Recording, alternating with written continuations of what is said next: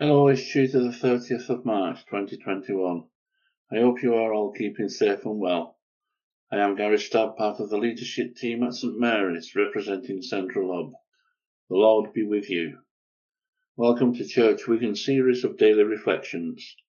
Today we'll be focused upon the Gospel of St John, chapter 12, verses 20 to 36, the essence of which is, when your soul is troubled. Now among those who went up to worship at the festival were some Greeks. They came to Philip, who was from Bethsaida in Galilee, and said to him, Sir, we wish to see Jesus. Philip went and told Andrew. Then Andrew and Philip went and told Jesus. Jesus answered them, The hour has come for the Son of Man to be glorified. Very truly I tell you, unless a grain of wheat falls into the earth and dies, it remains just a single grain. But if it dies, it bears much fruit. Those who love their life will lose it, and those who hate their life in this world will keep it for eternal life. Whoever serves me must follow me, and where I am, there will be my servant be also. Whoever serves me, the Father will honour. Now my soul is troubled, and what should I say? Father, save me from this hour? No, it is for this reason that I have come to this hour. Father, glorify your name. Then a voice came from heaven. I have glorified it, and I will glorify it again. The crowd standing there heard it and said that it was thunder. Others said an angel had spoken to him. Jesus answered, This voice has come for your sake, not mine. Now is the judgment of this world.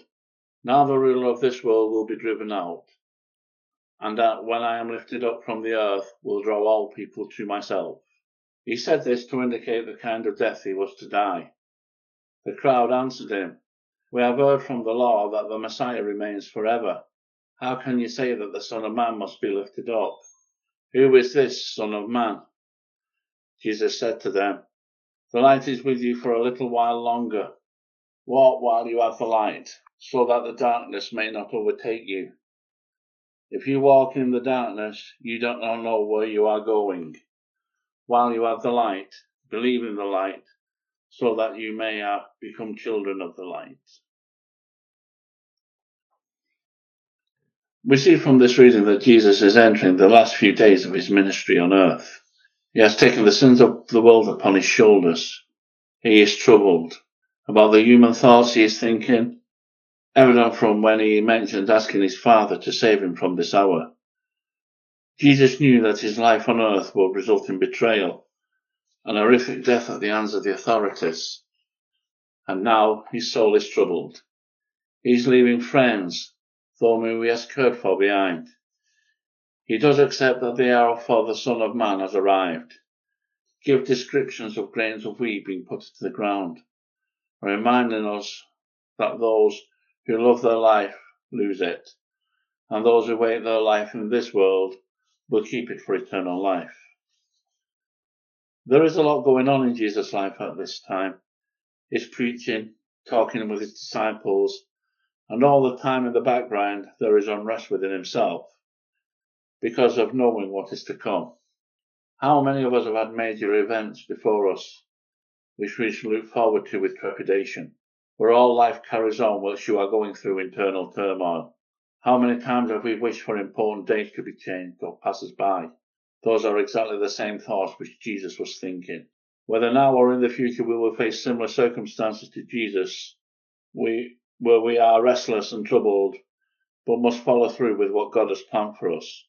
As Jesus trusted the Father regardless of his troubles, we must also trust in Jesus and the Father ourselves. Let us pray. Heavenly Father, give us strength to face all adversities and all the troubles that come to us along the path, as your Son Jesus did, and remain steadfast in our faith. This we ask through our risen Lord. Amen.